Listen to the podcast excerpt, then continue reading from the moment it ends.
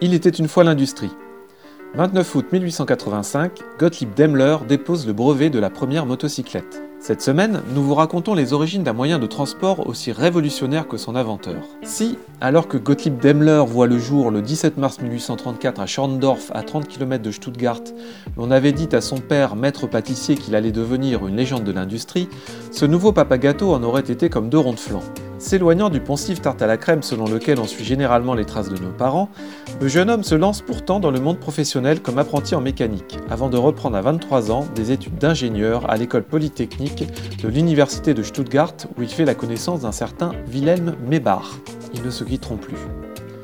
Ainsi, lorsqu'en 1869 il décroche un poste de dessinateur chez un constructeur de moteurs industriels à Karlsruhe, Gottlieb fait rapidement embaucher son ami et développe avec lui un moteur à gaz d'éclairage.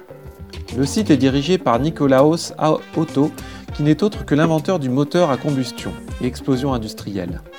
Ce dernier le remarque et le pousse dès 1872 au poste de directeur technique avant de fonder avec lui Deutz AG, une usine de fabrication de moteurs à gaz fixe. Gottlieb s'émancipe de cette tutelle et quitte cette entreprise en 1882 en entraînant dans son sillage Wilhelm qu'il avait bien entendu suivi dans cette aventure. Utilisant l'argent obtenu par la vente de ses parts, il crée avec lui un bureau d'études à Cannstatt près de Stuttgart. L'histoire est en route. C'est en effet dans ce cadre que les deux hommes inventent en 1884 le Daimler Type P, premier moteur au monde à gaz monocylindre pour véhicules industrialisables.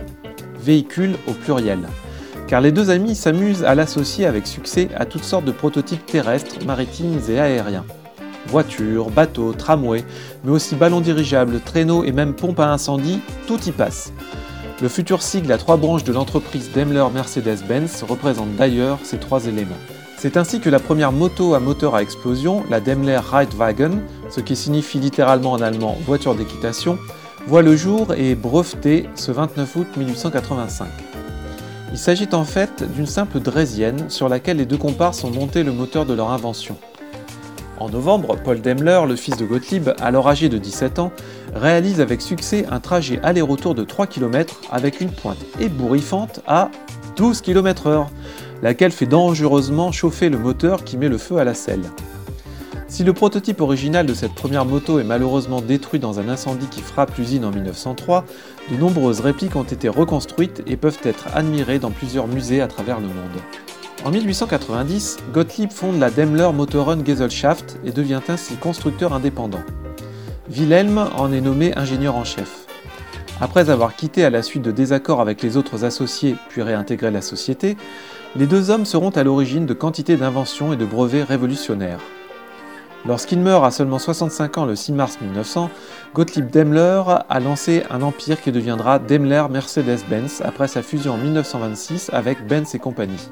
Quant à Wilhelm Maybach, après avoir démissionné en 1907 de l'entreprise qu'il avait reléguée du poste de direction à celui d'inventeur en chef, il fonde avec succès avec son fils la marque Maybach de construction de moteurs de zeppelins et de voitures, laquelle sera rachetée en 1960 par Daimler Mercedes-Benz.